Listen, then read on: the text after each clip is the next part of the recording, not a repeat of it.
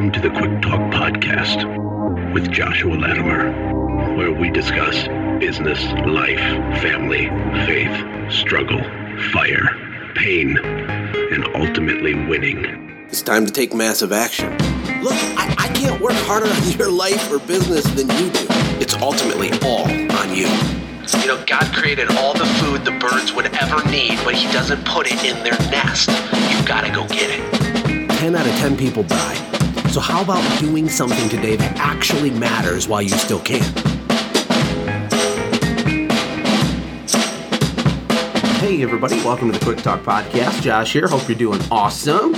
I am wrapping up my last day of my family staycation. It's been amazing. Got to spend tons of time with my kids and my wife, and it's really cool. And tomorrow it's back to work. But I love my work, so it's not that big of a deal. I'm excited to get, back into it.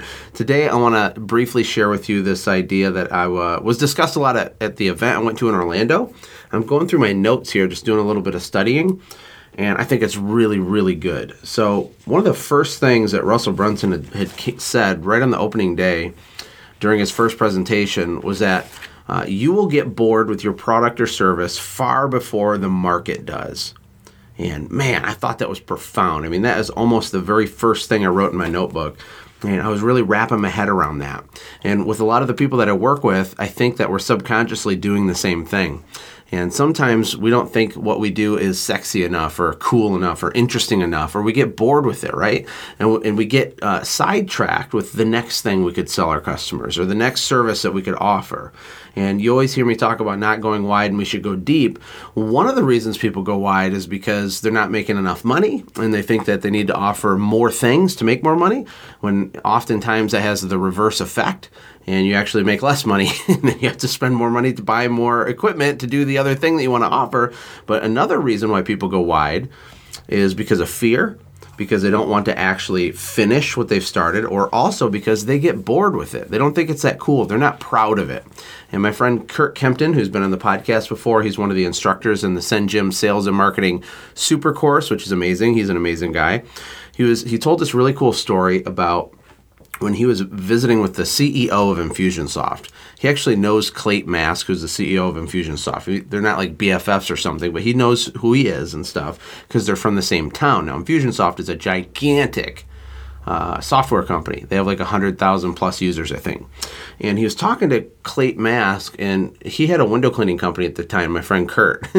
He's like, they're talking about value propositions and how to position your company and how to like attach emotion to your brand and all this stuff. And Kurt said, Well, yeah, Clay, you know, I get that, but you know like what i do isn't isn't sexy right and i think brandon vaughn may have mentioned this story uh, on one of the episodes I put on the podcast, but it, it, bears repeating, right? And then Clay got really mad, and in front of all these people, he puts both of his hands on the desk, like, and stands up slowly and just stares at Kurt. And he's like, If you don't think your company is sexy, then why should your customers think so? And Kurt said he just shrunk into like this tiny little one inch tall version of Kurt. And he was like, Oh my God, like the CEO of Infusionsoft just like slapped me in front of all these people. and it's a funny story now. It wasn't funny for him at the time, but what a profound thing, right? Like, if we don't believe in what we're doing, how can we possibly sell it and scale it and be excited about it? And how can we take the energy that we don't have because we don't believe in it, we don't think it's amazing? How can we transfer that to our employees? Well, we can't, right? Because it's not in us first. Everything flows out of you, right? Uh, so, long story short, maybe you're getting bored with what you're doing. And maybe it's because you're focusing on yourself and you're not focusing on um, your clients and the service, the value of the service that you provide, right? Because it, I promise, it is a really big deal to them.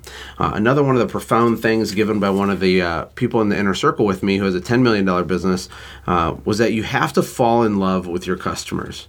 You have to absolutely fall in love with your customers, not with yourself, which I thought was amazing, right? Don't fall in love with your service.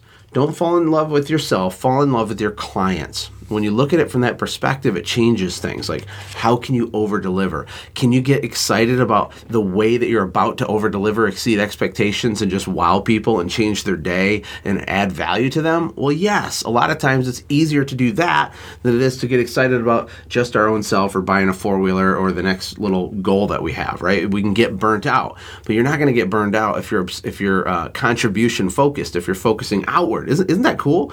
I think that's awesome. And I know for me, I get bored as soon as start, something starts working.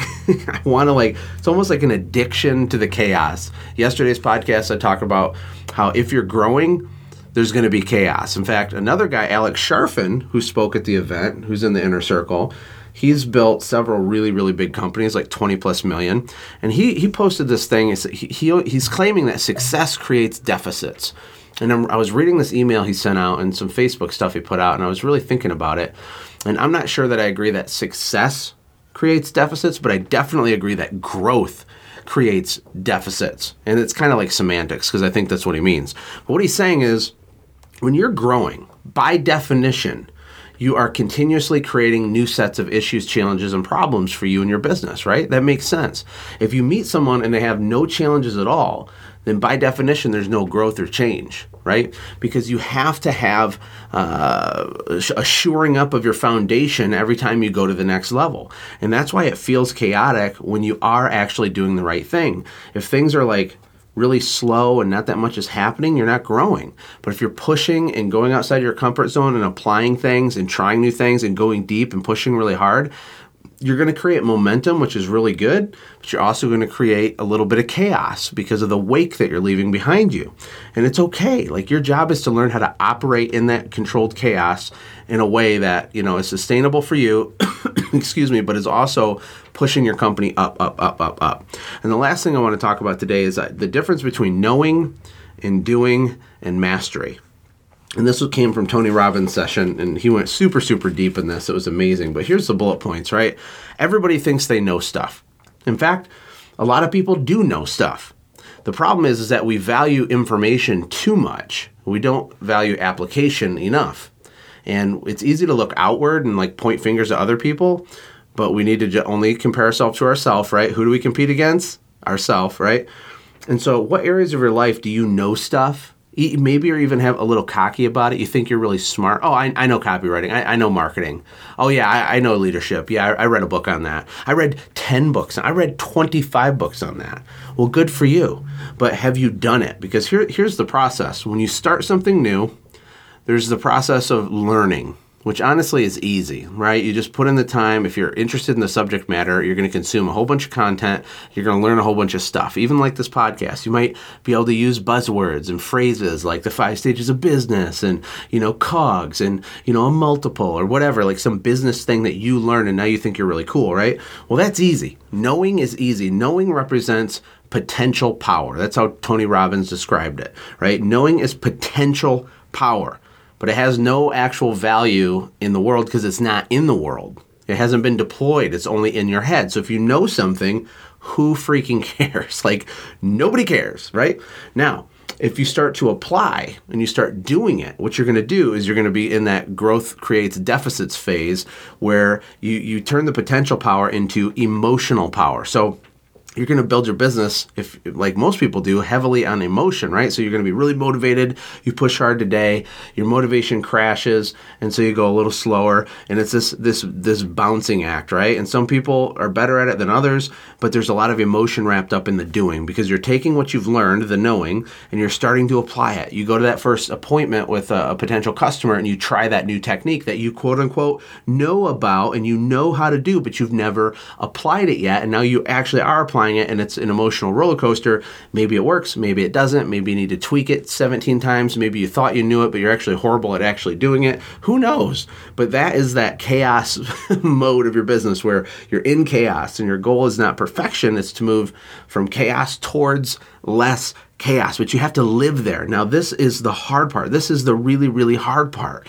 And if you stay there long enough, if you chop wood long enough, You you you transverse through the knowing stage, the learning and knowing, which equals potential power, and you live in the hard doing phase, which is you know emotional power and execution. I don't know how long that will take, but it'll take longer than whatever you think it will take. but if you keep your head down, you finish that, then you enter into the mastery uh, phase, right? Now, mastery is where it actually gets easy again because you do these things without thinking. It's not work. It doesn't take effort or a lot of like energy to remember how to do that sales pitch that certain way that tripled your average ticket. And maybe it did take a lot of work for two and a half seasons for you to dial it in and get it right. But now it's like the back of your hand. It's just it's just money in the bank, right? If you want to learn an instrument, it's the same thing. You can study music theory. You can learn to read sheet music. You can learn the concept of how chords are made on a guitar. That's great, good for you. Until you start doing it and you realize that your fingers don't listen to your brain and they, the timing's bad and then you, it sounds horrible. If you don't stick in that zone and live in that hard part, which is going to be an emotional roller coaster as you get frustrated, but if you stay there long enough, you'll have mastery where you can play the guitar without thinking. It's not work for Stevie Ray Vaughan, well, he's not with us anymore, or some great guitarist to just rip some amazing guitar thing out, right? And it's not work for someone like Tony Robbins to get on stage and do like a business presentation. He's been doing it for 41 years but he had to go through the natural process. It's like learning to walk, learning to ride a bike, learning a new language. It's like anything, and it's true for your business. So, in, in summary, don't get bored with your service. Find a way to, to get excited about it again, and that, that might be by taking the focus off the service itself and focusing it on your customers. What are you delivering them? How valuable is that? Get excited about it. Fall in love with your customers. And remember not to get stuck in the trap of adding to your potential power by just knowing a whole bunch of stuff and never living in the doing, which is the hard part, right? Knowing is easy. Knowing is not that valuable. Information's everywhere. We can all get unlimited amounts of information. It's in the application of the information. That's where the power is. I, I love you guys. I'm going to talk to you tomorrow. Thank you so much for your support, for sharing these episodes. It means the world to me. I hope this was valuable to you. Take care. God bless. Hey, thanks for hanging out, friends. And from all of us here at the Quick Talk Podcast team, we hope you loved today's show. We hope that you were inspired to become a doer and not just a listener. Apply what you've heard today in your own business and watch things change for the better. Lastly, remember that all the money in the world can't save your soul. Seek first the kingdom of God, my friends. We'll see you next time. For more information about the Quick Talk podcast or Joshua's other businesses, visit our website, quicktalkpodcast.com. Have a blessed day.